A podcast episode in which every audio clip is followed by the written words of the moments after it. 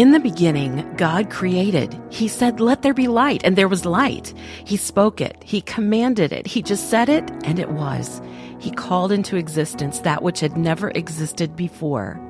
Every word became our world stars and planets, shimmering sunshine and fierce lightning, mountains and oceans, forests and animals, birds and sea creatures, towering trees and tiny flowers.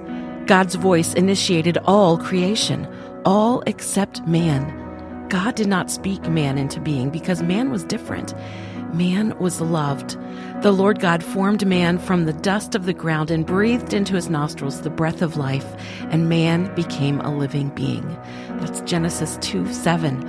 Our beautiful Creator stooped down and got the dirt of this earth on his hands to give us life. God used his hands, his touch, to craft us the crowning jewel of all his handiwork. And after he formed man, he gently fashioned a woman from the rib of Adam with those same hands. He lovingly shaped her to reflect the beauty of her creator. God could have spoken you and me into existence too, but he chose that we as beloved would bear his fingerprints. His touch separates us from all created things. It honors us above all other created beings. His touch on our lives constantly reminds us that we are loved you aren't just the result of God's verbal command to some genetic matter.